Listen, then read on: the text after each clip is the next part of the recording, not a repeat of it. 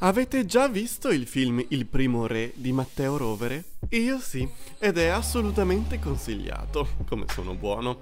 Ma se Matteo si concentra sul loser, ovvero Remo, io voglio parlare del nostro voltafaccia preferito, Romolo. Romolo era terrorizzato dagli dei e quindi anche dopo aver dolcemente ucciso il fratellino fece e seguì non so quanti riti prima di farsi incoronare re. Peccato che per pensare ai suoi amici immaginari non si era accorto che il suo regno era costituito interamente da uomini. Povero Romolo, una città appena fondata che rischia già di scomparire per la tua superstizione.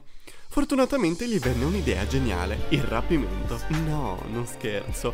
Vicino a Roma del resto si trovavano i Sabini, popolazione antica e piena di donzelle.